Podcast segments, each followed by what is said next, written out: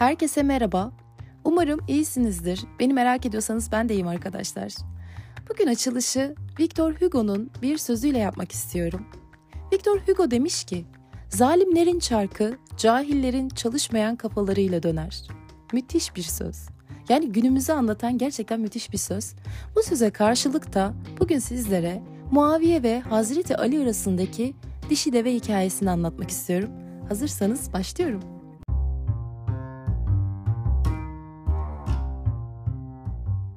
Bir gün Hazreti Ali'nin taraftarlarının yoğun olduğu İran Küfe şehrinden Arap bir adam devesiyle Şam'a geliyor.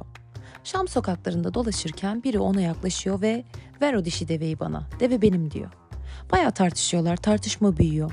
Küfeden gelen adam bu deve benim, üstelik dişi değil erkek diye itiraz etse de anlaşamıyorlar. Konu Muaviye'ye yansıyor. Muaviye de Emevi hanedanının kurucusu. Bütün halk şehrin meydanına toplanıyor. Muaviye küfeden gelenle Şam'da deveye sahip çıkan yerliyi dinledikten sonra kararını açıklıyor. Bu dişi deve Şamlınındır diyor. Sonra meydanda toplanan halka dönüyor ve soruyor. Ey cemaat bu dişi deve kimindir? Cemaat hep birlikte bağırıyor. Şamlınındır diye. Küfeli şaşkın bir vaziyette devesinin ardından baka kalıyor. Muaviye daha sonra adamın yanına çağırıyor. Ey Küfeli dinle. Sen de ben de biliyoruz ki bu deve senin ve dişi değil erkek. Ama sen küfeye dönünce gördüklerini Ali'ye anlat ve de ki Ey Ali Muaviye'nin dişi deveyi erkek deveden ayırt edemeyen, o ne derse evet diyen on bin adamı var.